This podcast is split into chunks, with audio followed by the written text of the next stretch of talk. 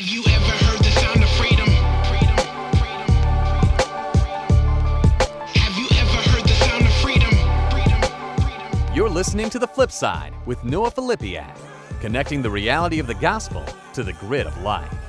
You can support the podcast and pick up some sweet Flipside swag at www.patreon.com slash Noah Filipiak. All right, welcome, Flip Flipopotomi, to episode 72 of the Flip Side Podcast.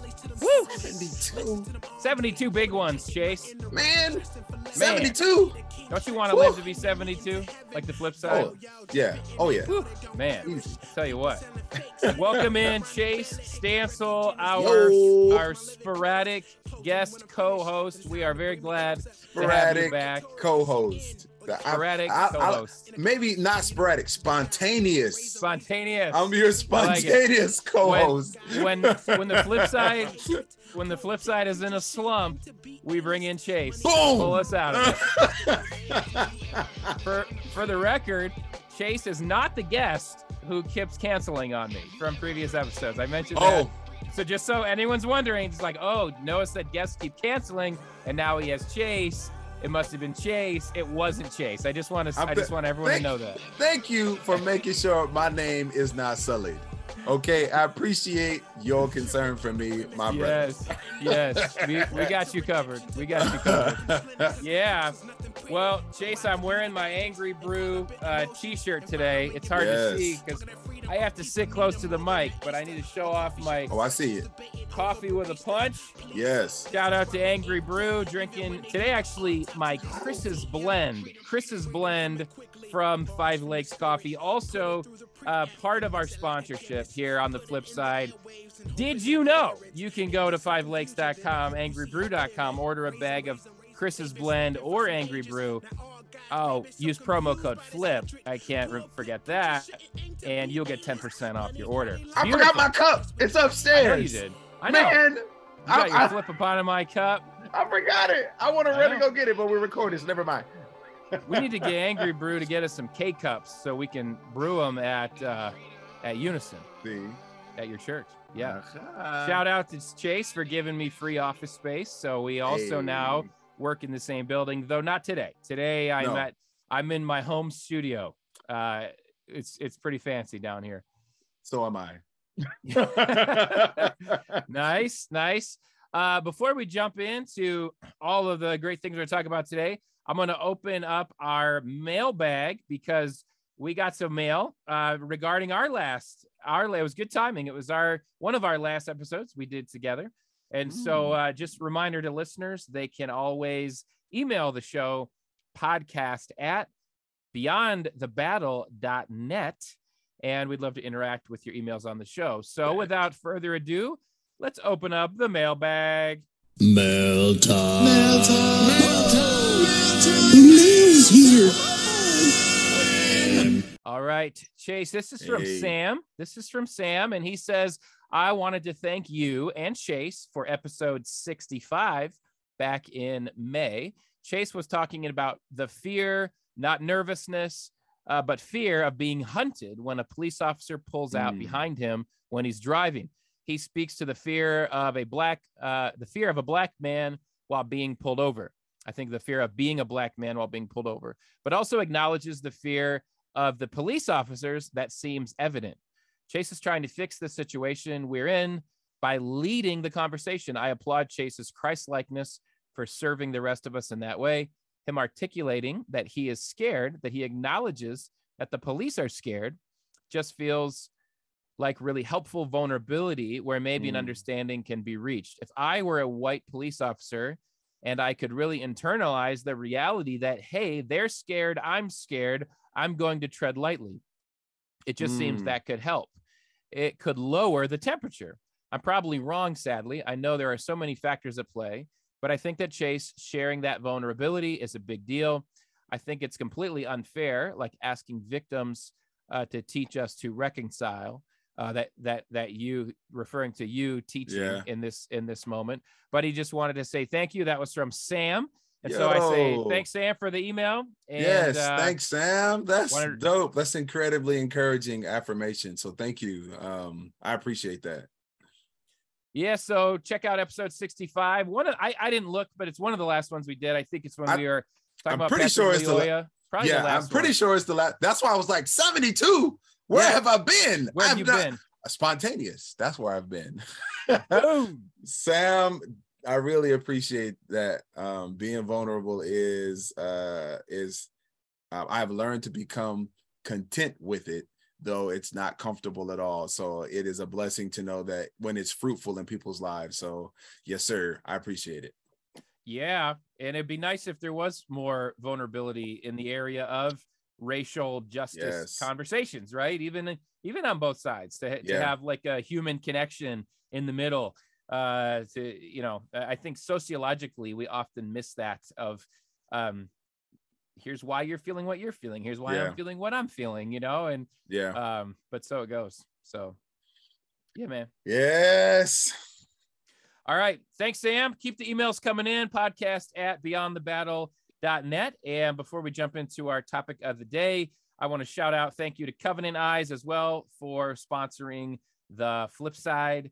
And by the way, you listener can sponsor the flip side as well. If you go to patreon.com slash Noah Filipiak, you can support me and Chase and this show. And Wait, say that say, say that web URL again. patreon.com slash Noah You said it. I mean, you said it so smooth, brother. Like it was like you were saying your your uh. your eldest daughter's first, middle, and last name. Like you, I was like, wait a minute, he uh. said that really smooth. Like you've been practicing, We've been hitting the Patreon drum for a while. Bro. We're getting there. You remember my Hey. my my gnarly man beard that I had? which I was celebrating. Yes, and you then were. you cut it And off. then I cut it off. Amen to being able to cut that sucker off. So- See, Shout out to the Patreon supporters for that. So we're working to get to 15 now. That's our next goal, 15. And then we'll do the the horseshoe mustache, one of these bad boys for uh, Uh, a week. Yeah. Oh wait, the horseshoe. Okay, when you said horseshoe, my brain Mm. actually went to like the little That's handlebar. That's handlebar, which I I- cannot do. I corrected myself last episode because I was saying it wrong. Now I know that's the handlebar. I had to grow too much hair out to do that. I We're cannot. gonna go horseshoe this way. Literally cannot. My my face will not make a horseshoe. I could do the handlebar thing. I'm gonna let So- you do that one by yourself. So let me But- ask you a question. You you you have the option to plead the fifth on this. Uh, okay. No, there's too much of that going on in the world. Okay. So if you get- If you get pulled over, if you get pulled over by a white police officer, like Sam emailed about, you're, okay, you're feeling nervous already, and and he pulls up to you, and he has a handlebar. I'm not sorry, a horseshoe. He has a horseshoe mustache, one of these only, and like some aviators. Does your nervousness nervousness level go up at that point? Does, you Okay. go, does it rise when you go, oh man, I got the white cop with the It does not. mustache. It does not go up. I can tell you that now. It doesn't actually even matter who's in the car. Like it can be anybody. And my my like I think I get to 10 real quick. It's already 10. Okay. so it's All like, "Ah." but no, no. Um, I think the funny thing about it is if I had, if there was a police officer that came to the door with with a horseshoe, uh, mustache, and aviators, it might actually de-escalate because it's hilarious. So What, like, what 70s TV show are What- you out of? what time machine did you just crawl out of, sir? I love it. That's gonna be me. That's gonna be me for a week. Oh, and part of the deal is I have to preach in it, so it can't be like a Sunday oh, that I'm oh, off. I got to preach it. That's part of the oh. deal. So we got to get to 15 pat- Patreons. We're at 11 right now. Okay, So 15 patrons for the flip of Flipopotami. That's his current challenge Is it- right now. Is it bad that I only want us to get 14 so that you don't have Oh, to come on. Come on. I do the 15. All right, all right. I- 50. I you gonna do it. in. You can do it. I If I- patron myself. Here's here's what I can do as the spontaneous Okay. guest host. All right. When we get to 15, I will shave my head. That's impressive because I'm not Um, shaving mine. Uh, So- you know what? I will bear that burden for you, my Thank brother. you, Chase. So those of you only listening on the audio, we have many listening. Most of our listeners are on the audio uh, podcast. They need to head over to youtube.com and it's slash Noah Filipiak or search and get a, they need to get a visual of, of your hair. So Yep. just leave that as the, as the Okay, yeah. teaser. Look, the As the teaser. teaser. Like, go Yeah. to YouTube and you'll Yeah. figure out why this makes sense. Yeah. All right. That'd be good. That'd be good. All right. So quick break for our covenant eyes uh, word, and then we'll jump into our topic. Pornography. It's not a comfortable subject, but 94% of men and 87% of women have seen pornography at some point in their lives. Has porn impacted your life and your relationships? Here's the good news. You can begin the journey to freedom today and have peace of mind knowing you're not alone in the fight. That's how Covenant Eyes works through biblical accountability. When you sign up, you choose an ally to receive your device reports and walk with you towards a life free from porn and the life that God desires for you. Try it free for 30 days by visiting covenanteyes.com and enter promo code BEYOND at checkout. That's covenanteyes.com, promo code BEYOND at checkout. Freedom begins today. All right, we are back. Back in action. First of all, and this relates, this relates, but congratulations to you, my friend Chase Stancle. First time author coming having a book coming out. Hey, Yes. So congratulations. Very excited And, about uh, the book is on spiritual gifts. And Yes. uh, in case listeners are wondering, honestly, I, didn't go, oh, Chase has a book on spiritual gifts. Now I want to talk about the sign gifts with him, you know, healing tongues. I just wanted to talk about this for a while with you. I've had this Yeah. little list on my wall of, of conversations, ideas. This is one of them. And then, hey, next thing I know, you have a book coming out on spiritual gifts, which is awesome. So let's first just quick start. Uh, tell us a little bit about the book. Yeah. Uh, and I know it's it's gonna be a while till it comes out, but we'll certainly be promoting that on the flip side. So when Thank it's you. when it's time to order, that Flip Upon a Mic can represent Hey, and, uh, absolutely. and support. So, but tell us about the book and why you wrote it, and and just whatever you want to share. Then we'll jump in.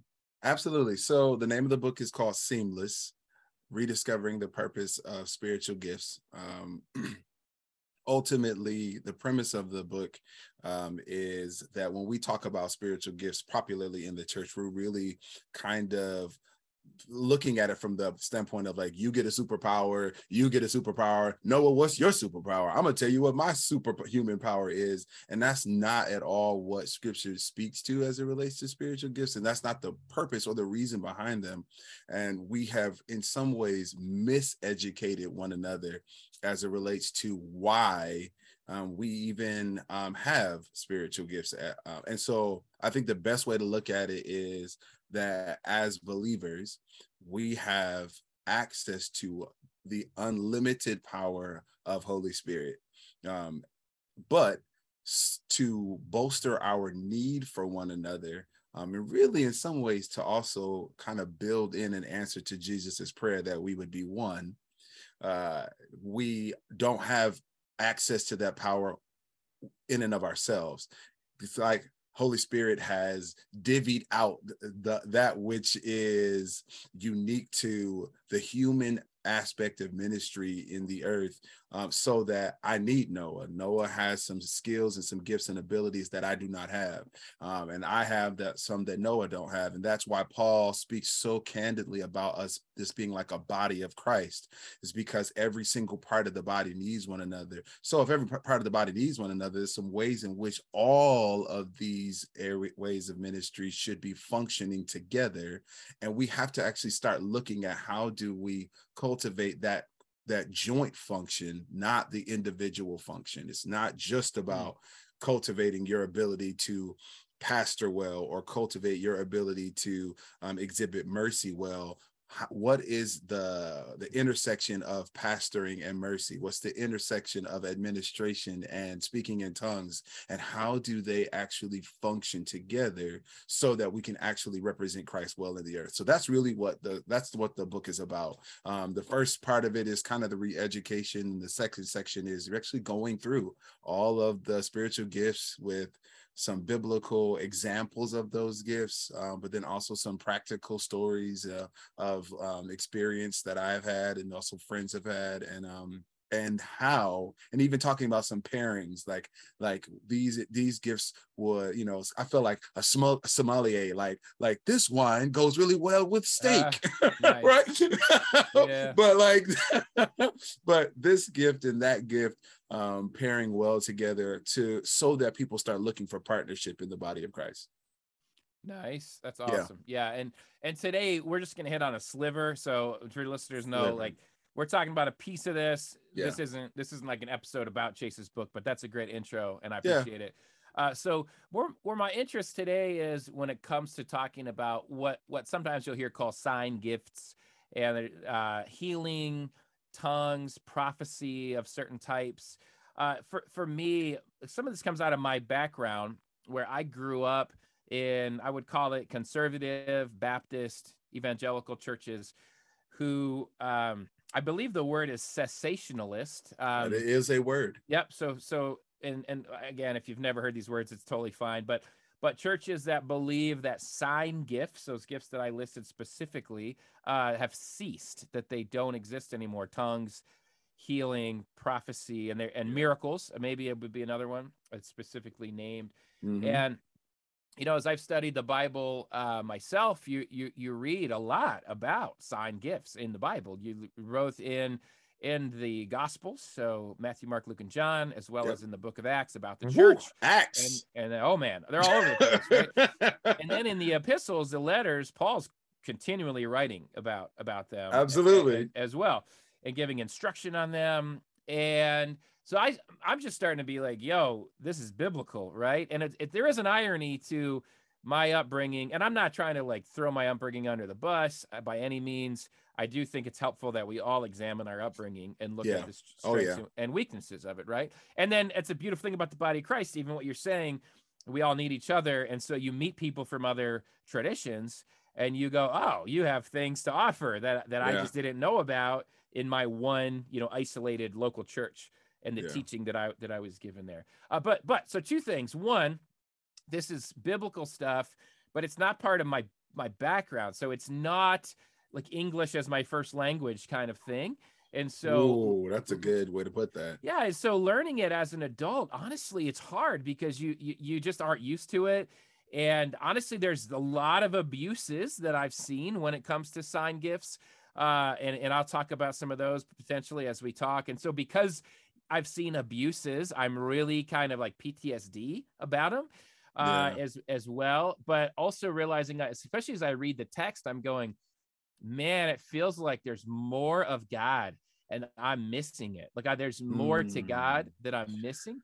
Uh, and then lastly, this is a topic specifically the sign gifts that's really divided the church, the Yes. denominations, and has really been a splintering factor in the church. And so that's really why I want to talk about it because I think it's something we, you know, normally on the flip side, we aren't just talking about trivia. We're not talking about theology just for the sake of trivia and Yeah, sounding smart.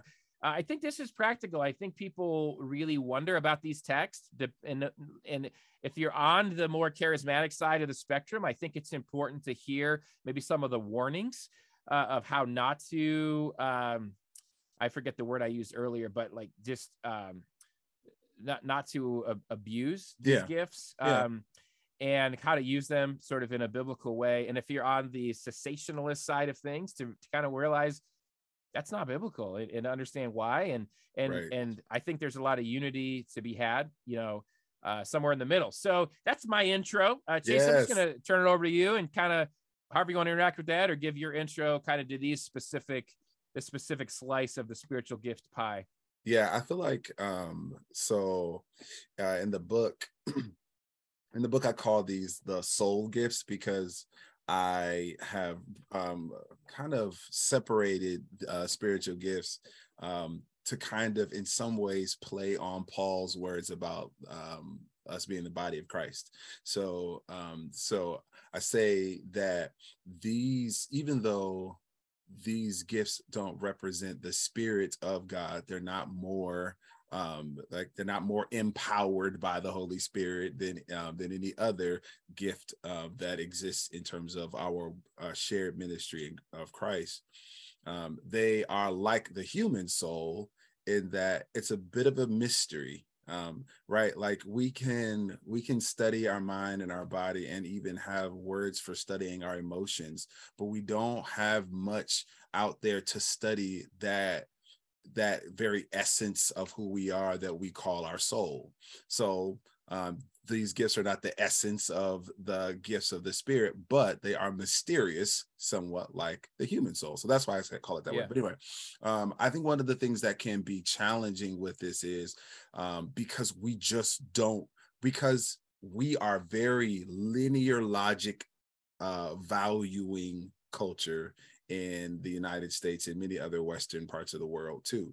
We like things that can go from A to B very seamlessly and very cleanly.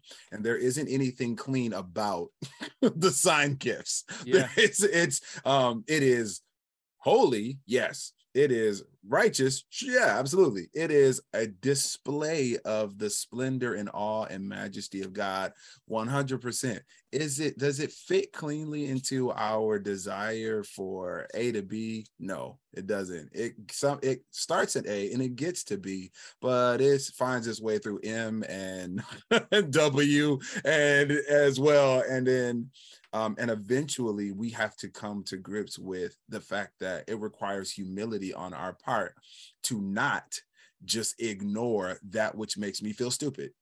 Yeah. it's okay right? That's a big piece of this puzzle is it doesn't make me feel smart because i can't fully put my finger on it and master it from my linear logic thinking. And and that makes me feel dumb and i don't want to. So i just will say that it's not a thing and that is arrogant of us as humans um, and that's a that is foundationally a lot of why we don't teach this is because we don't feel like we can as opposed to taking the time to be humble and actually seek God for understanding and wisdom in it. So I think that's one puzzle piece. Um, you brought you made mention of um the abuse uh, of these gifts and i'm going to agree and then i'm also going to challenge because absolutely we have seen a pattern of abuse in these gifts but that's actually true of all the gifts. Mm. like we have seen abuse of pastoral giftings and leadership. We have seen abuse of of, le- of leadership giftings. We've seen abuse uh, in apostleship and in evangelism. We've seen widespread misuse and abuse of that which god has given us to represent him. We have seen that misrepresent god and I, and so one of the things that we do is we point to this one as that one has abuse because again i don't understand it and it freaks me out. Right? Yeah. as opposed to being able to say blanketly every single one of these gifts have the capacity for our stained nature to mess with them as well. And and so so when people talk about that abuse i absolutely we need to agree but we also have to take a step back to say all of these are that way too every single one even the even gifts like serving there are people who misuse serving to really ultimately build themselves up and make themselves look more important in the group Yeah. around them because they somehow like bear more of the image of Christ because they're serving everybody like right we there's widespread misuse and that's ultimately actually why I think we have to have all these gifts together because mm. a part of what these gifts do sign gifts included like like the gift of a prophet isn't just to forecast the future. But when you think of what prophecy is it's like at its simplest form is that thus saith the lord period. So there is a way in which prophets function as a little bit of a check and balance of of misuse and immaturity. Well, if we silence prophets whom are speaking on behalf of God in real time, well, then who are we listening to when we're going left and we should be going right? There's nobody there saying it, Yeah. right? Because we told them stop talking, right? So, anyway, I'm getting off into something more specific, but ultimately, I, you know, in terms of the idea of us having this conversation, I want to come to the conversation from a sense of neutrality as opposed to um, bringing in um, bringing in our skepticisms to it because i think ultimately what ends up happening is we talk ourselves out of believing scripture when we come to it with all of the baggage that we come in we have to learn how to lay our baggage down first and then okay holy spirit what are you showing me Mm-hmm. Mm-hmm. Yeah, that's good. And- that we can go there too with prophecies because I was going to ask you about that. I think prophecy is a word. Uh, I and I'm just like transparent on this. I don't pretend to be like know everything about the Bible, uh, and and have it all figured out. Um, s- especially in this this is an area that I'm like I'm pretty. I'm I'm a learner. I don't know what prophecy means. I've just heard it Yeah. used I think different denominations just use it differently, right? Um, I've I've heard it I've heard it described as just like speaking truth or like Yeah. te- almost like hard pro- truth prophet. well, like it's just it's almost said like prophecy is the same as as preaching, you know. Um, yep and and but then if you like what you just said, thus saith the Lord, I mean, that takes it to a whole nother level because then you have to consider what do you do when somebody thinks they have the gift of prophecy and they're saying something and you're like, yo, that's I don't think you have the gift of prophecy. like um that's a lot to say, thus saith the Lord, right? Like you don't want to get that wrong. yeah Um, so unpack a little, uh, and then there's predictive prophecy, which which we see in scripture where we're predicting, you know, like Yeah. the fall of certain kingdoms and things like that. But then there's a speaking truth to power element that the prophets also did, which was they're going to go to the king and I'm going to share. And so we could look at people like, uh, you know, Martin Luther King Jr. or Mother Teresa and say they were Right. prophetic in that they spoke truth, they were prophets. Um, and also So- predictive too right like they they both actually spoke about visions that they had about what the future was going to be about Sure. what it looked so anyway but um but uh so yes to what you're saying um i think uh at at the at one extreme we um there are traditions that hold prophets as though they are um uh above everyone else in the church in terms of their relationship to God because these individuals hear from God that means they're basically demigods. Mhm. that's kind of one extreme that's unhealthy. The other extreme is prophecy only is when i had when a preacher has a really hard truth that they have to tell people and that was prophetic as another extreme that's also just not true. That's just good preaching. It's just stewardship right? Um the the truth is um that um prophets both old testament and new testament and historically um, stand in this place of of of speaking um, on behalf of God to God's people. That sometimes has to do with things that have happened in the past. That some has sometimes has to do with things that are going on right now.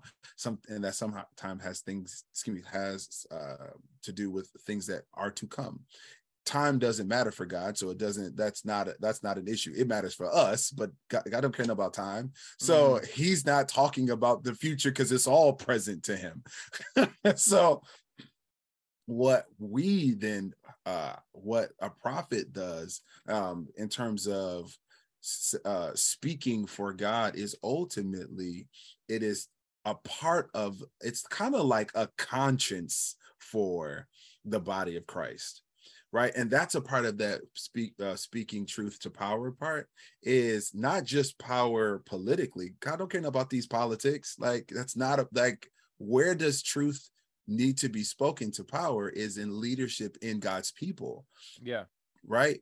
Like so in this context it's actually the church. The best the best way for us to understand what a prophet is is someone who regularly hears from god intimately but also delivers words of either correction encouragement or affirmation to individuals who are i- within the body of christ sometimes that means you need to actually go up to a pastor and say hey I know that you feel like we need to be doing XYZ, but in time and prayer, I really feel like the Lord was saying that we need to really pause on that and look at what's happening over here. And and then and then honestly to say, and you go back and you pray about what it is that I said because you also have a relationship with the father. So it's not just that it has to come from me. That's just what i'm hearing. And it's going to be important for you as our leader to attune to what the god what god is saying. Boom right? If we t- if we go crazy and like because they're saying god said it then that means then that all bets are off. Well then ultimately we make them god. But Yes. we do have to Yeah. think uh, we have to we do have to respect if they have a track record of I, they're saying this is what the lord says and then it it, kind of it it tracks it actually happens it, then we have to respect that as well. We have to honor that as a part of the body. Uh, so some dangers i think that happen in that. Um, everybody um, oh actually i want to before dangers you you talked about uh, um, predictive prophecy and what to do with that the bible is actually super clear about um, about what to do with predictive prophecy in both deuteronomy and um, in jeremiah um, if a prophet says something and it happens it was true if a prophet doesn't say it or if a prophet says something that doesn't happen it wasn't that is legitimately Doesn't one of those that might be the Deuteronomy says, and they are to be killed? I, Yeah. I I wasn't gonna go that far, bro. Okay. but, but but I think it's it's important to even distinguish between like being prophetic and being I am a prophet. Like that makes me pretty nervous if I hear someone say I'm a prophet. It's like you better be right all the time. If we're in the old covenant, at least we have to kill you if you're wrong. okay, say, and I would say that's too far. we ain't in the old covenant, but also I think that we, again, I think we talk ourselves out of living scripture here. Um, there is vulnerability anytime you're saying you're operating with the authority that God is giving you. There's always going to be vulnerability there, but because we have such a we have a track record and we keep going back to people have misused this in the past, so we need to tread lightly. Yes, people have misused it in the past, but that's the value of checks and balances. Even mm. scripture in the New Testament talks about prophets being subjected to prophets, like they're subject to one another. Right. So, right, if there's a person in the in the body of Christ who's saying that we need to do this because God is saying that, and the other prophets are like, I ain't hearing that. That ain't nothing. That's Yeah. What what are you talking about? Right? That becomes as well as that that prophet's track record. If they're saying the Lord said to do this and that ain't none of nothing's happening, or God's doing this and nothing's happening, well, then we know that what they may be hearing from a spirit, but it's not the Holy Spirit. okay, it's the not Holy Spirit, yeah. right? So that's and so, but if we sometimes we make it so incredibly because it's mysterious, we make it bigger than it is. There are baked in checks and balances, but we don't. We have not taken the time to see how do those checks and balances allow for us to have unity in this space in the um, in the in the work in the ministry of Christ. Like one of the things that I love pointing out is all of these gifts, even the sign ones, there is no spiritual gift that was not present in Jesus. So ultimately, what this is is all of us have in- inherited something from the first Adam, or excuse me, the second Adam. hmm And that's uh, these gifts. We've got a part of what Jesus was already doing in the earth. Jesus was a prophet. Jesus, right? Why if, if Jesus says that we're going to do all these things and more things, why would we assume that that's not something that should be there? But there also should be checks and balances that are a piece of that. And if we then see, oh, we have to do it together, then the discipline to do it together is actually what causes us from going left when we should be going, you know, continue to move forward. Yeah.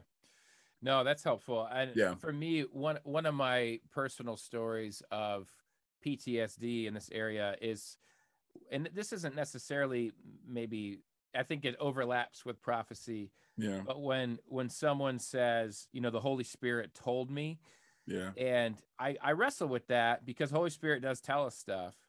I just think we have to be humble about it and know that um well, you know, and I've heard people say the Holy Spirit won't contradict scripture, and that's true, but there's a lot of interpretation of scripture too, you know, right? We can Um, literally make scripture say whatever we wanted to. If all we gotta do is be good with words. Yeah. but right. yeah, I, I know, and that's what makes it tough. But like, I, I, I can share this a lit a little bit. I, I don't want to be too specific, but um, we we were in a church situation, and um, the worship leader was doing five new songs every Sunday, five brand new songs, new songs nobody'd ever heard before. They were a new a new genre, like literally like songs nobody'd ever heard before and people couldn't sing them because they didn't know them. They were just really unfamiliar with them. And the worship leader was getting frustrated. Uh, in fact, called the congregation spiritually dead. And I was trying to give suggestions and uh, guidance. Maybe you know I don't remember exactly how much of my authority I I gave as far as like here's here's what would be wise versus like here's what you need to do. Um, I just asked the worship leader, "Hey, I love the new songs. We love the songs, the genre, all that. It's great. Do it, but could you repeat songs? That's all I'm asking. It's just repeat songs, um, so that the congregation can learn them, and then I think you'll find that that they're able to sing." And uh, they told me, "Well, the Holy Spirit tells me what songs to do." And so, no, I'm not going to repeat songs. I'm, I'm going to do what the Holy Spirit, you know, tells me to do.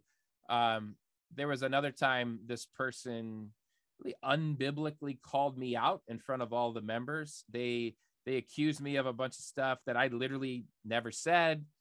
First I'd ever heard of it was in this context. I'd never heard what they were saying, and they were accusing me of of of a lot of really malicious things. I'm up like finger in my face kind of thing in front of a membership, you know, meeting. And uh, somebody, it was it was like the low point of my ministry career. So I mean it like when I say PTSD. And um, someone else, because I was trying to just kind of take the high road and like, wow, this is all. I'm just like in shock right now. Someone had said, well, you know, maybe you should talk to Noah one on one about this. Um, that's what Matthew 18 says to do. Like that's the Bible uh, if someone offends you, sins against you, you talk to them one on one before you take it to the church, right? And uh, their response was, uh, and so they asked them to apologize to me for like doing this in front of everybody. And they said, no, I'm not going to apologize because the Holy Spirit told me to say, you know, these things to Noah right now. Uh, and so, no, I don't think I should talk to him one on one. Uh, and the Holy Spirit told me, you know, so, and again, there it's like, it's pretty simply biblical, like you're disobeying the Bible. The Holy Spirit didn't tell you that, but but but you see, you see that, and like this person would would see themselves as a very charismatic person, and this very like they're they're they're. What I mean is when you have the perspective that I have of like not growing up with this, I see people that say like Holy Spirit told me, and what I really see is a lot of like recklessness. Like I'm gonna I'm gonna leave my job because the Holy Spirit told me. I'm gonna go move across country because the Holy Spirit told me. And then they get there and it sucks. And there's like, you know, they, they're depressed and like it's like, well, I don't know if the Holy Spirit told you to move across the country like on a whim or to quit your job on a whim. So that's where, and, and let me, and I'll, I'll kind of land with this.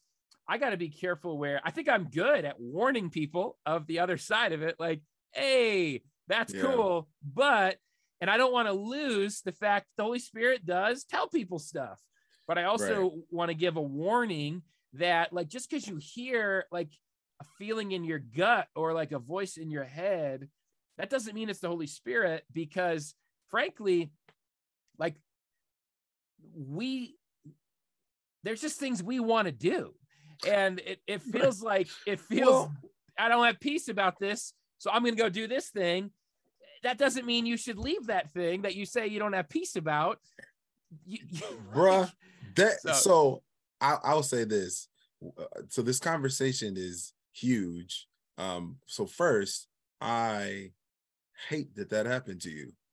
like absolutely hate that, that that happened to you like that grieves me um to the very core of who i am like i want to find this person and They're not listening to the podcast. I. I, I'm like, and um, and like, I don't, I don't even have words for what I want to have happen, but I just feel like I need to like stare at them very awkwardly because I don't want to be violent, but I do want them to know that yo, you, you like, uh, that was wrong, flat out.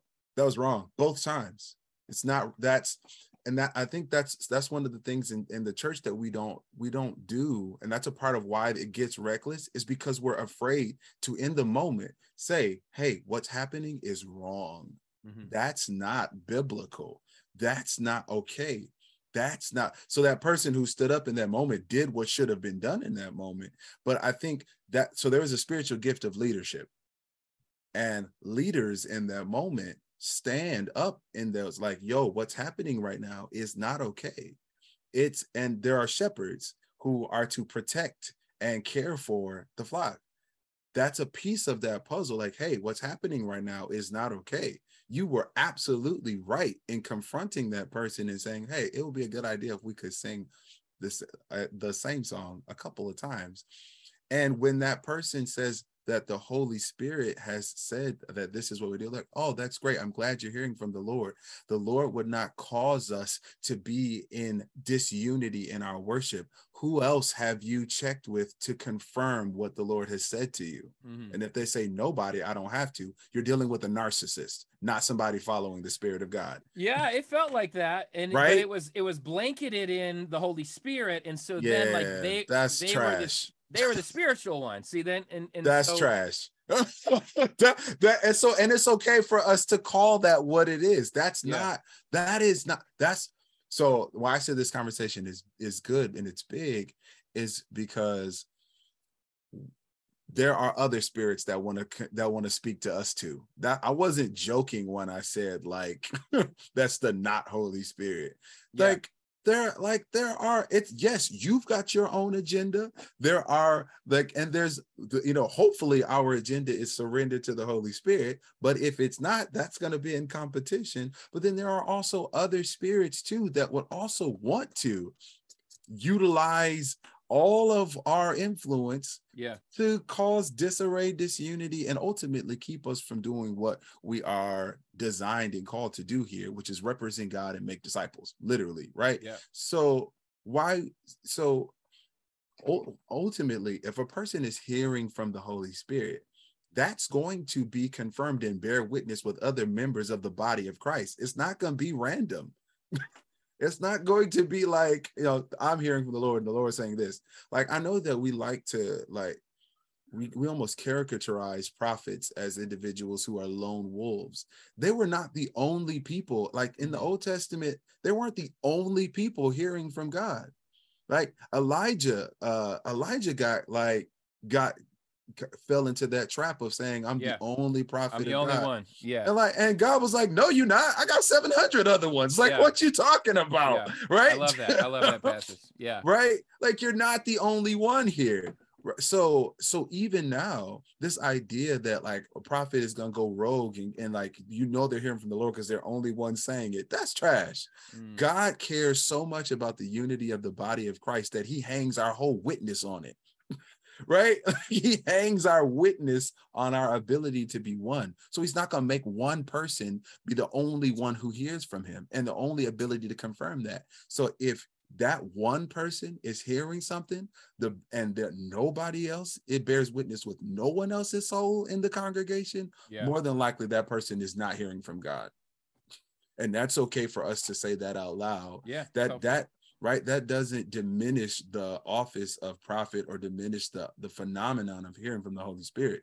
It rightly corrects that individual's misbehavior because that it and when we do that then we actually create a pattern of you can't misrepresent god here. That's not okay.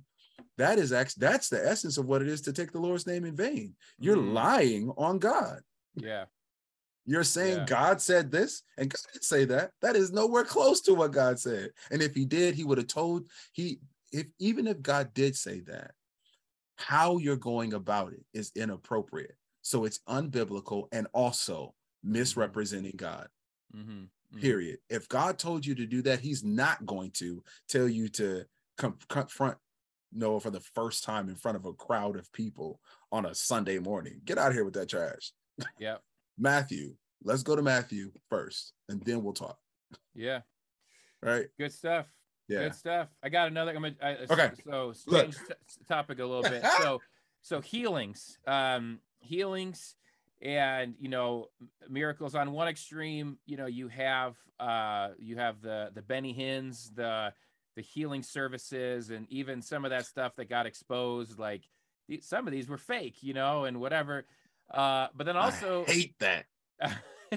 um plant people that are planted in the audience you know to fake it uh but but i do know of genuine like and i and i have maybe at the end i'll, I'll read off some some scripture references kind of where where some of this stuff is but but like there's legitimate um find my tab here in first corinthians 12 7 through 11 you know paul's listing some of these gifts and Yeah. he's talking about manifestations of the spirit and this is where he lists a lot of these these sign gifts. He says to another gifts of healing by that one spirit to another miraculous powers to another uh prophecy to another and he goes on you know tongues and, and whatnot interpretation of tongues.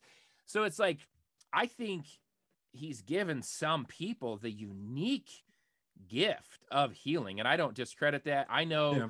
uh, a, a friend of mine that got healed at a healing service, you know, and and, Right. and they've described that to me, and that's that's really helpful. I just I'm one of these people that really sees both sides of things, and sometimes Yeah. that's really helpful. It can be unifying, and other times it feels like I'm a fence sitter, like I don't want to have a backbone, or it just makes me feel like I don't know what's true, right? Either, but uh, you you with healing, I think in my own personal experience, what's made it difficult is like I pray for people and they don't get healed, right? And I think if every Christian is honest, that um that that's true of them. Like Yeah. we've all healed for people, pray for people that don't get healed. And That's I biblical. and well, yeah, and I tend to go towards we're all gonna die. We live in a fallen world. Lazarus was raised from the dead, and guess what happened to Lazarus? He He died. died. He died again, right? Got And- to and- go through and- it twice. and I can- and I'll- I don't I'll know if that was a blessing. No. Right, exactly. Um, and and I look at in the New Testament, people were like chasing these miracles. John 6 is a great example of that. And Jesus basically said, Yo, I didn't come to do miracles. I came that you would feed off of me, end of John 6, and they all leave him. And it shows that these miracles became idols, that people really wanted the miracle. They didn't want Jesus. And that's what I meant at the beginning about some of the abuses where I feel like that can happen in charismatic Oh, yeah. churches, where it's like, we want the experience, we want the sensation, we want this this this healing or whatever it is, the tongues, the euphoria of it. We don't Yeah. really want Jesus. We don't really want to obey Jesus. We don't, and I'm not saying everybody, right. um, but but it's like, yo, if the Holy Spirit was actually working, he'd be convicting you of your sin because you're sleeping with your boyfriend or girlfriend right now, and you don't care, but you're here like worshiping, wanting to get high on the Holy Spirit or whatever. Right? That's just like one example. Uh, and you can kind of see that and go, well, that's not that's not what the Holy Spirit's for, right? Um, yeah. but all this comes back to in, in my own life you know it, i'll admit it makes it harder like i pray that people would be healed i don't really believe that in a miraculous supernatural way they'll be healed or i think that god can do that but i know other people that they are like man I, they're binding and loosing you know literally like jesus you say bind and loose on earth and it's bound and loosed in heaven and it'll happen on earth you know the, the way we bind and loose it in heaven and, I, that's a direct scripture verse uh, from the Yep. gospels i i don't Yep. remember where it is because i don't have it in front of me but and they've got this this confidence you know in this thing this thing happening um i i prayed for this guy to be able to walk and i was with an older guy um who was from my church a former pastor and he was praying with them and he's like now get up and walk and like the guy couldn't walk and it was really awkward right and it was like dude i don't know i don't think you should have said that i don't think you should have told him to get up and walk but it almost feels like and i'm really promise you like to listeners here I am not, I promise I'm not knocking this tradition. Like I just am confused. Uh, Yeah. and, and, and I'm honestly in envy. I'm in envy of that kind of faith too. Um, but it feels like the more confidence you have in it, the more likely you think it's going to happen. And I've had people tell me the reason, like, if I'm praying for someone to be healed and they're not healed, it's because I don't have enough faith. And then that takes me into a place of condemnation. Like, oh, yeah, I'm not good enough. I don't have enough faith. I'm not a good enough Christian or whatever. And so, therefore, this person isn't being healed. And then I go, that's not the gospel because there's no doesn't track. For those who are in Christ Jesus. Romans 8 1. Sorry, man. That's everything I got on healing. Um, there's got to be somewhere in the middle where Okay. we can like pray for healings and and and but not set people up. Let me say one more thing. I forgot one more thing. That there's people that leave their faith. I know of a specific. This is sort of like a a kind of well-known Christian person where they were in a charismatic church, charismatic upbringing, and they couldn't get pregnant. And these charismatic people in their church, you're going to get pregnant. God told me you're going to get pregnant. You know, it's kind of a prayer for healing. You're going to have a baby. And I've heard other people say that to people that are infertile. The baby never comes. And if you really believed that God was going to give you the baby, like this person told you, then you're crushed. Like you, you, you made your faith out of glass and it dropped and it hit the ground and it shattered. Yeah. And that's just one example. That happens a lot with people, though, that really believe this bad thing won't happen to me because look, there's gifts of healing and there's healings in scripture. And so uh, that's the other thing I got to throw in there where I think this is really important that we get this right because getting it wrong um, has consequences. It has consequences to it. So, um, uh, man, um, I needed to write stuff down. Yeah, that's my that's my warm up. Because you were Nose gonna- rant. All right, That's right. That's the warm-up to the. that's the appetizer, the pre rant. Yeah, it's a pre-rant. Just wherever, Uh, wherever. I'll, I'll I'll pick up the okay. whatever if you don't have to catch it all. so, so first, um, our lack of education about gifts like healing and miracles is the pri- and I mean church wide, our lack of education is the primary issue here for both people who don't believe it and for people who do. Because uh, as well as well as our lack of or misunderstanding of what authority looks like in the spirit our misunderstanding of what the purpose of healings and miracles are for like all of that there we have so it is because we just stopped talking about it we won't talk about it because we're again it makes us feel stupid Yeah. we refuse to teach each other about this as well. So everybody's just stabbing in the dark about how this looks. That's a significant piece of the puzzle. So I'm going to tell you a, a couple stories real quick Yeah, go for it. that right? Um i um personally um uh i had plantar fasciitis. Um i was in my um late tw- uh early 30s um and for those people who don't know what that is plantar fasciitis basically bone spurs growing on your your uh, heels or other bones you know your feet.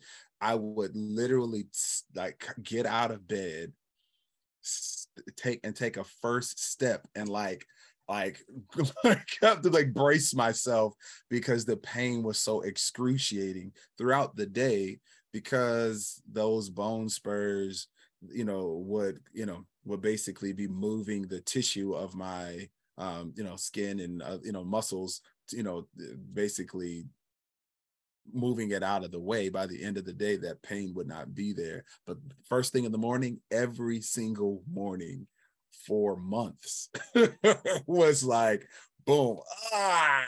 And so i like had to learn how to walk um uh, with that pain in the morning. And I, I was telling my friend about it um and he um and i had no i wasn't like expecting like him to even pray. I was just like telling him about it. And um and he um, said hey i feel like you should take your shoe off and i should pray uh, take your shoes and your socks off and i should pray for your feet. And i said okay because listen I'm all about you praying because if that's what's going to take this stuff away, Yep. please, right? Right. I believe in healing. Let's go. so I did, and um, and he, he wasn't screaming, he wasn't binding anything, he wasn't like like you know dipping my feet in you know hot blessed oil. He grabbed my heels and just uh quietly and softly prayed um and uh and and spoke healing over my feet and um i felt a tingling in my feet um and warmth on my feet. Mhm. and the next morning i did not i did not have pain. I have not had that ever happen to me again since then. Um uh here's another scenario.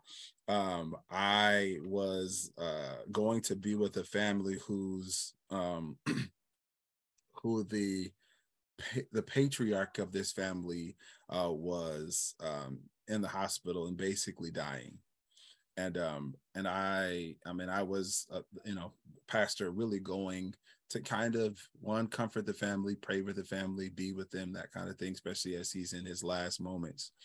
Um and i make it a rule i have a rule of just i pray that god would heal because that's because we can ask god Yeah. right? Right. I'm not saying I profess to have the gift of healing because that's not something that that the Lord has ever revealed to me, and that's not there's no pattern of that in my life. But I believe that we can ask God with confidence of God's love for us, um, and so I that's what I do. I started to um, I know they wanted me to pray that He would be healed. I can tell you that, um, uh, and I started to pray, and the Holy Spirit was like. No, you don't get to pray for his healing. I'm like, okay, well, what do you want me to say then? um, and I just pray, and I and I remember this is the first time I've ever prayed this prayer. Um, uh, God, you love him more than we do, um, and because of your love for him, we surrender him to you. This is not about us. It's not about him. You be glorified in what you do in your son's life, and we will surrender to what it is that you want to do here. Um, I know they were disappointed with that prayer.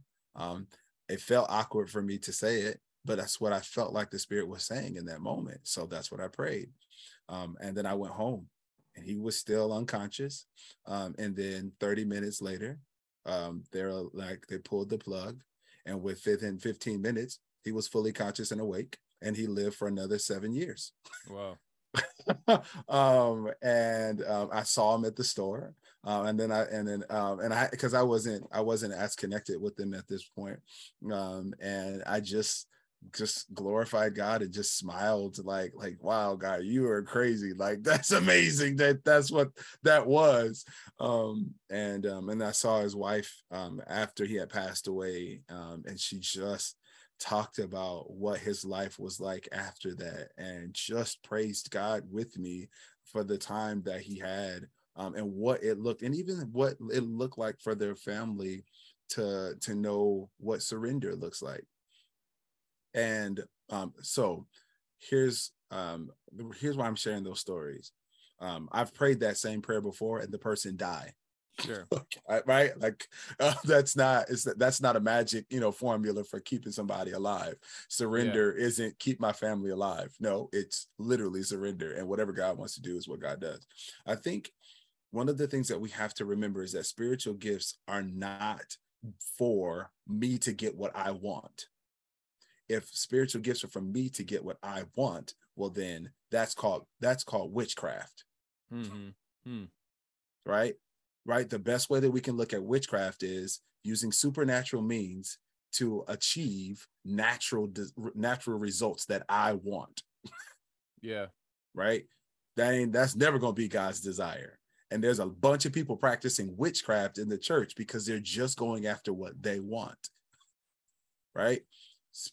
The best way to look at spiritual gifts is we are the body of Christ and we are continuing the ministry of Christ in the earth. Every single thing that Christ did was to glorify the Father. So everything that we do should be glorifying the Father too. Use the gift of healing and the gift of miracles is not for that person to be healed. The end result has to be the glory of God. if the end result is not the glory of God, it's not happening. Yeah. Period. Yeah. That's ultimate. Like when you look at all of those stories in both in the Gospels and in the New Testament, or excuse me, and in Acts, there's somebody who does a healing, and immediately, what is the, the immediately the next thing that happens is they go tell people what has happened, and people come to Christ, and they and God is glorified. There are lives that are transformed and changed because of this healing. It's not just because we ran out of doctors that we need to pray, right? Yeah. Right? Yeah. right so it is specific that the function that we have as the body of christ is to be a representation of new humanity in the earth a redeemed humanity. That's what we're supposed to be. Shout out to New Humanity. hey right? That's that's what the church is that right? Our our mission is to make disciples but our identity is a representation of redeemed humanity in the earth. So what and our as our primary primary uh, part of uh, that identity in us is representing god to the to creation. So if it has to do with something that i want to i just like i can't imagine my life without this person so like i'm about to just speak healing all over them. No. It is constantly going to be about in what way does this point to the father? If it doesn't point to the father then it's not a thing. A person with the gift of healing needs to actually be surrendered to the discipline of of of listening to the spirit for how that will glorify the father if Yeah. it doesn't then sit down because sometimes it glorifies the father more for that person to trust him in pain Yeah. sometimes it glorifies the father more for that family to be able to learn how to grieve in a way and sometimes real talk sometimes what we're really doing is asking god to keep our idols alive so god ain't definitely he definitely ain't gonna do that. So right? So sometimes it glorifies the father more if what you what you want doesn't happen. And sometimes what and bec- but because we don't teach each other that all of this stuff is to point to the glory of the father we just tell each other what you want is what you should get. And when you don't get it that something's wrong and i won't say something's wrong with god so then that means something's wrong with me. No it's a miseducation Mhm. first things first seek the will of the of the father and then everything else comes after that Yeah, I uh my uh and I think this comes from my pastoral heart, honestly, of wanting to um I anyway, I, I think even with that, we still have to always we can never make formulas. I think when we start to make yes formulas of any kind, uh, there's something really always bad is going to happen because God just does not.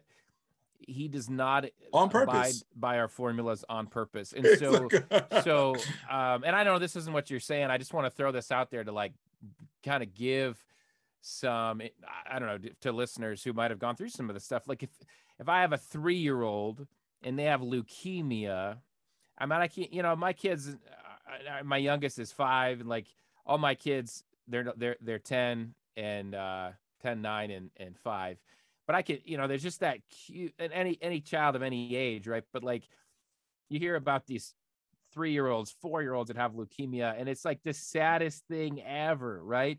And and for most of these kids, they're being prayed over, like they're being there's somebody's coming in and praying for healing, Yeah. and and then they die. and I and I I want to be clear that you're not saying, uh, well, that's so you know the father could be more glorified because this three year old you know died, and maybe that's true in some way. But I think for the family, when we're in those situations, I don't want to set up a formula where somebody goes, um, and you know, even some of these, like I think Romans eight twenty eight is a reference uh, for for all works, you know, all this works according to the good of those who love Him. There's a lot of really trite and pithy statements where you can, I think, misapply that verse and say, well, this that'll work out to you're good. There's some good that'll. It's like bullcrap. Like my three year old just died of leukemia. I, I do think there's a point where I have to just say, look, the world is really fallen, and this wasn't supposed to be this way. yes And the sin, sin has broken the world. And like, we're going to pray for healing and we're going to believe in healing and it didn't happen. We're not going to leave our faith over it, but we're we're also not going to say somehow it's better mm. this way that this happened. I I just, you know, I don't I can't go there personally. No, and I don't think we should. I think we we call each other to the tension of what that is, as opposed to Yeah. trying to usher each other to the comforts of extremes that aren't real.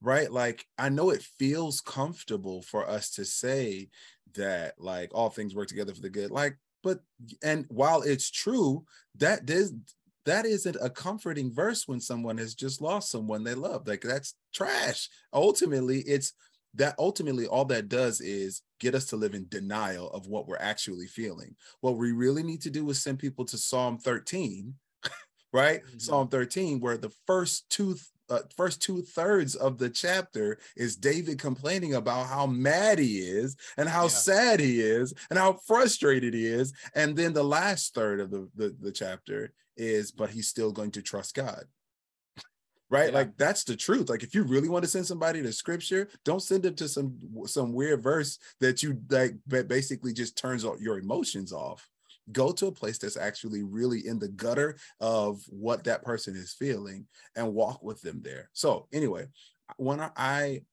i think one of the things that we we again it's a it's a matter of discipleship we cannot assume that what brings God most glory feels good to me. That's all I'm saying, right?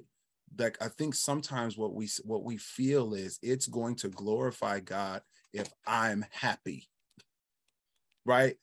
Because I think this is a good idea, then God is glorified by it. That is trash.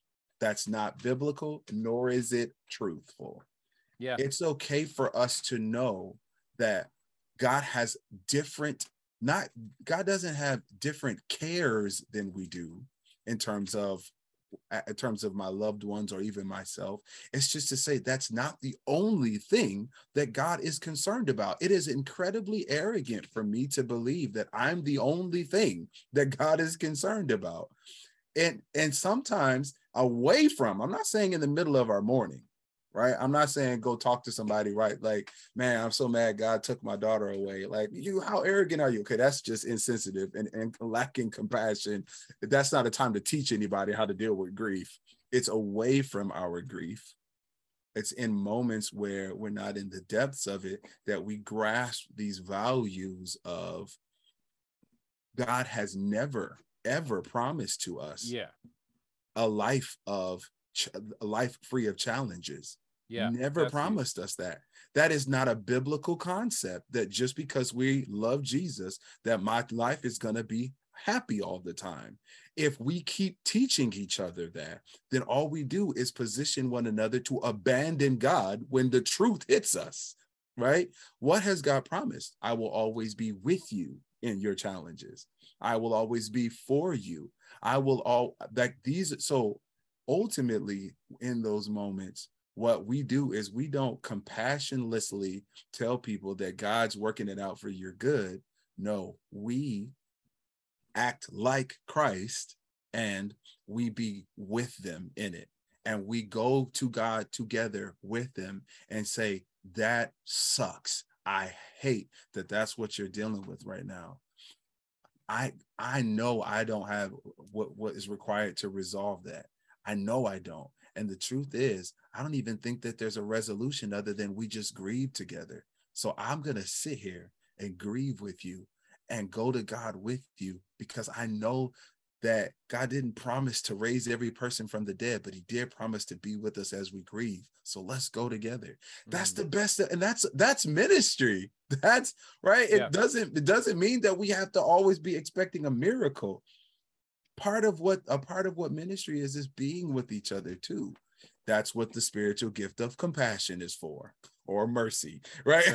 Right? It's it's this it is this ability to be with people in those spaces but also be with people in those spaces in a way that is not just you know that is not just trite. It is like it is it legitimately legitimately embodies the mercy of god to be with them in that moment um and um and anybody can and should do that but there is i mean that is there are individuals who have a unique capacity for that as well Yeah. Yeah, no, um, I uh, I think this is really helpful. I think it, it helps navigate, helps people navigate. I think I think there's a lot of bad teaching on both sides. this. Agreed. Um, and just one one more quick kind of comment on the formula stuff. I've heard people, I've heard people. So I played football and uh, I I played semi pro for a year, and I was like the Tim Tebow of the team. Wait a minute. How come you didn't tell me this? What am I going to do? Like, hi, I'm Noah. I, I played semi pro football for a year. Absolutely. Uh, that's exactly what that's exa- exactly how you should introduce yourself moving forward. So uh, semi pro is a lot of fun. It's very bush league. Uh, it's you know you have a wide array of of talent of talent, um, but it was also a great ministry like opportunity, right? And I was the Tim Tebow of the team, so I was like in the thick of pastoring my church in Lansing. I was 29, and very much like a pastor on the team. I would pray before practices. I would pray before games and after, and all this stuff. I pray for guys. I share in the gospel with guys all the time. I tore my ACL for the third time uh, that season, and I was I was pretty mad at God about that. Like, hey Mm. God, what's up with that? And I even prayed pretty directly for healing. Like after the at the game, like when I knew it happened, I was texting people like, pray that this. I believe God can put my knee back together. You know, like this is stupid because I'm as in that I it tore because I'm doing all this great ministry and I'm having a blast. I'm having a lot of fun and all this stuff. But then I I didn't play again after that, and I I chaplained for two years on the same team. So I was with the team for three years, and it's funny because guys, um, it's like they would look to me to heal them Hmm. like they're playing football right like if you if you stand in front of a semi truck it's gonna hit you you're gonna break things because you stood in front of a semi truck right like so Yeah. Yeah. It's not a lack of faith that you i can't heal you like your body snapped in half because you stood in front of a semi truck That's, that that's what football is. Like it's a lot of small semi trucks, and you're standing in front of them, and like you're gonna break bones, you're gonna tear ligaments, you're gonna pull muscles, and I've just I've just heard people Christians, heartfelt Christians, who I really feel for them in their faith because they'll say things like, "This is the same for." Like somebody had the flu, you know, pray. I don't know how I got the flu because I was doing my devotions, I was praying every day, and I got the flu. And it's like, yo, we live on planet Earth, man. Like there's flus and there's COVID 19. And if you play football, you're gonna get hurt. Like it's it's a contact sport, right? Like this, you're not getting hurt. There, again, back to the formula. I think yes. there's so much Yes. legalism that we believe in. Yes. And we we just think what legalism means is we're adding rules to the gospel and and then we add all this condemnation onto ourselves and others Well, for when and this the, stuff happens. It drives me crazy. and the only and the only way that you can keep and the only way you can maintain legalism is to lie. Yeah. That's just the truth. That's the Yeah. only way you can maintain legalism. That doesn't work for lie. anybody. That doesn't Bec- work. That because never because ultimately we are like you already said we keep trying to put god into a formula or put, put position god to be in our box of understanding and Yeah. our imagination and god is like no i'm uh, one that's that's never going to be who i am never going to be who i am to just conform to your uh, imagination. God absolutely has uh and demonstrated humility in in encapsulating himself in our needs. But that's not the same thing as saying that god you have to do what i want you to do because of what because uh you promised that you would you would uh, you know never leave nor forsake me and you're gonna provide for us like no listen you ain't gonna blackmail me okay Yeah, that's right. That's you're not gonna like. you yeah. ain't gonna blackmail me okay listen Yeah. that's not a thing okay Yeah. I'll real quick break all one every one of my rules because I made them up. So Yeah. like, so like I I think that you know uh, another quick story. I'm a singer. For those who are who don't know, I'm a singer. Um, uh, and um, I there was a time um I was around 27 years old. Um, and I and my allergies, seasonal allergies, started to kind of kick in around then, but I didn't know that.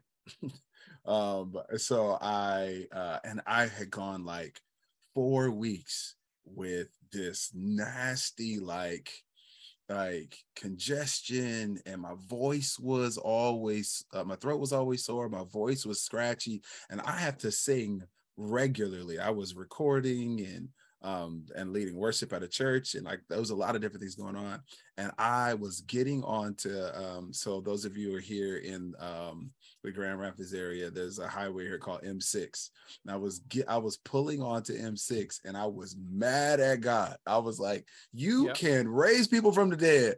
You can like split red seas but you can't heal my voice. Like what's going on? And clear as day the holy spirit was like you got insurance. I was like, oh yeah, I do. I set up a doctor's appointment. There you go. I went to the doctor. They told me I needed to get some saline. I sprayed it in my nose, and two days later, I was better. There right? Like, yeah, right. So there is an element to we don't again, we don't teach this well, right? Yeah. We don't teach this well. And when we put legalism to it, the only thing we can do is lie. And by lying in that situation is like, like we tell people, God is a miracle working God. So you don't ever have to depend upon anything else. No, that's not a thing. God is a miracle working God and has always wanted us to be able to have interdependence upon one another, which means that I am intricately involved and engaged with the creation as well. And God is solving problems through creation as well as supernaturally yeah, right? It's not one or the other, it's both. And we have to be willing and humble enough to seek the Lord as opposed to being so arrogant to say, I know what's best because this is the formula that I want today.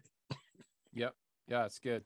Yeah. Hey, we're out of we're out of time, so I'm gonna. Man, it's uh, such a good conversation. I know. We'll have to pick this up. I have more. I have more questions I want to. We didn't even get to talk Yeah. about speaking in tongues, brother. No, I'm, I'm just kidding. I'm just kidding. We don't. You're right. You're right. We didn't. I. I, I think we'll have to continue.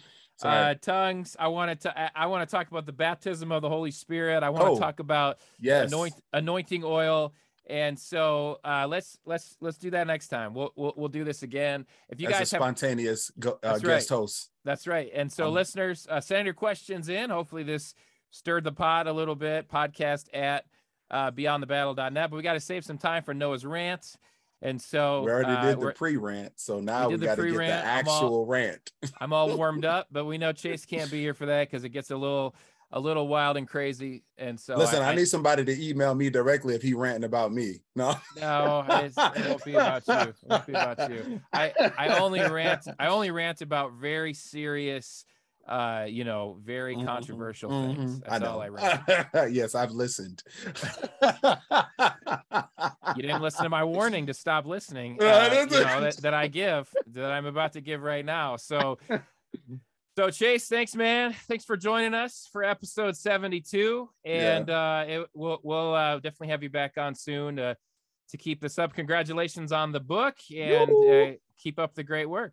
All right, man. Hey, thanks for having me on. All right. Well, as I said, it's that time of the show. I warned Chase not to listen to Noah's rant. Like I'm warning you. Why would you want to listen to what follows if you are uh, an intelligent, sensible, civilized individual? All of the the warning sound, the siren you hear, is to tell you that all of the serious, mature, uplifting content of the episode is now over, and it's time for. Uh, some would call it stupidity. Some would call it uh, an attempt of humor. You know, uh, I know your third favorite podcast is the flip side, like the mug says. Probably if we got rid of Noah's rant, flip side might be your first or second favorite. But I understand. I understand. So this is your last chance. Turn off the podcast. If you keep listening, it's your fault, not mine. Don't blame me uh, for for for you listening and to Noah's rant and thinking it's stupid. So without further ado, we give you the one, the only Noah's rant.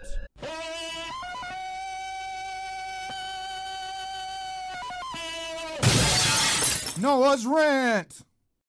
All right. Happy October. Happy October to you all. Uh, wherever you're listening from, what does October look like for you? Here in Michigan, October is beautiful. All the we have lots of trees here. There's trees everywhere, and they are all changing colors, going from green to the brilliant reds and oranges and yellow, and they're starting to fall. And October means Halloween. Halloween. Hello, Halloween. I honestly may have ranted on this before. Uh, you know, when you're 72 episodes in and you're you're getting to be an old man like me, I literally can't remember what I've already ranted on before. So feel free to check me. Uh, but the fact, even if I have already ranted on this, the fact that uh, haunted houses and horror movies are still a thing tells me that the first rant somehow was not effective. I don't know how that happens because you know Noah's rant exists to make the world a a better place. And so so today we are talking about haunted houses and horror movies. Now, this is not your dad or grandpa's Baptist church telling you not to go to haunted houses, telling you why they're satanic and all these things. No, no, this is me questioning those of you that like to be scared. So, to me, fear is a negative emotion. It's a negative emotion. I don't like to feel fear. I don't like to feel scared. Don't like that. I had a bear visit my tent once when I was camping alone in a national forest. I was scared, thought I was going to die. Not a feeling that I enjoyed, not a feeling that I would pay money uh, to experience at a movie theater or to walk through some house or barn or corn maze and have someone make me fear feel. Some of you, though, like that feeling. You like negative feelings on your body, uh, the feeling of fear. You'll pay good money at a movie theater to feel the feeling of fear. You'll go through a haunted house and you'll pay good money for someone to make you feel the negative feeling of fear. So I had an idea. I want to run it by you all. And haunted houses are very popular. Lots of money to be made in the haunted house industry. I'm always looking for, you know, side income sort of thing. So I thought if people like negative emotions like fear, but that's seasonal for whatever reason, in the fall, Halloween, you know, that's the only time when we really do haunted houses. You don't do them year round. What about some great marketing ideas for year round other types of houses to capitalize on negative feelings that people would pay money to feel? So I thought about maybe uh, uh, de- depression house. So a depression house, you pay money, and there's people in the house, and they they make you feel depressed. They tell you, you know, you're a loser. Uh, they make fun of you. They tell you no one's ever loved you. and uh, they just try to tell you every they maybe have pictures of of people in your past that have hurt you and wounded you. And you you leave feeling really depressed. You feel really sad really depressed. I don't maybe an anxiety house. An anxiety house uh would be um you you you you th- very similar to fear really. I mean i i think you could really capitalize anxiety house. Maybe you you enroll that in november off of at the end of the haunted house line you could hand out little flyers for the anxiety house. Uh, you know hey you like fear you just experienced that you paid money to feel fear. How about taking it to the next level coming to the anxiety house? And so you know you figure out different ways different things people feel feel anxious about feel anxious about being being accepted uh, feel anxious about speaking in front of crowds feel anxious about meeting new people feel anxious about do you have enough money uh, showing you your bank account showing you your bills showing you how much debt you're in? And anxiety house i think i think we can really make some money on this. So if i'm looking for what is that called venture capitalism i'm looking i literally don't even know what that means i'm looking for some venture capitalists out there that want to invest uh, the we'll call it the flip side depression house and the the flip side anxiety house. Uh, we have a, a brand now, pretty well known, pretty well known out there in the world. So I think we, can, I think we could do some things. Uh, in all seriousness, I went to a haunted house with my children. We were at the YMCA camp at a fall festival, and so they had a haunted barn, and I had a my my kids actually wanted to do the haunted house, and I thought, who raised you for real? I hate being scared. I I won't go into a haunted house. Why? I don't want to be scared. I have no problem admitting that. And so my five year old and my 11, almost 11 year old, 10 year old, almost 11 year old, uh, they wanted to do the haunted house. My nine year old, not so much. She was raised right. So I asked a worker, How scary is this thing? I got a five year old that wants to do your haunted house. And uh, it's a YMCA day camp event thing. So, like, you know, it's for little kids. And I'm scared. I'll be honest. I'm asking for myself. So he said, You can go three levels. You can go really scary, uh, medium scary, or not scary at all. I was like, All right, ask the kids what they want to do. My 10 year old wanted to do medium scare. My five year old, she needs to do not scary at all. She she has nightmares. She'll will watch Lord of the Rings and try to you know make her not watch the orcs and she watches and then has nightmares kind of thing right okay so she's she's gonna be not scary at all but i gotta go in but none, nobody wants to go in by themselves so i do medium scare with my 10 year old and my my nine year old i say i said my nine year old you need to go through with your five year old sister and do the uh not scary at all i did medium scare did i say it wrong i think i said it right so i'm doing medium scare with 10 year old and the the nine and the five are doing are doing not scary at all. So they they have they have a guide who takes them through with a different light, and the light tells you know the haunted house people what level. So they go through, and I you know they didn't get scared. They they just talked to them and whatever. I don't know. I don't know. And so then me and my my ten year old go in. It is dark, and it's basically just a bunch of people jumping out at you trying to j- get make you jump. And I swear to you, the first person jumped out at me I speaking of angry brew and this this fist on my on my shirt here, I wanted to punch this person in the face because if I'm in a dark room and you jump out at me to scare me, my body immediately goes into danger mode. I am an 8 on the Enneagram. I am ready to fight you at a, any moment. Now, I I didn't I was grew up as a Christian being taught not to fight people. I was not this fighter, but I I my body wants to fight you. And I I did not punch this person in the face, thankfully.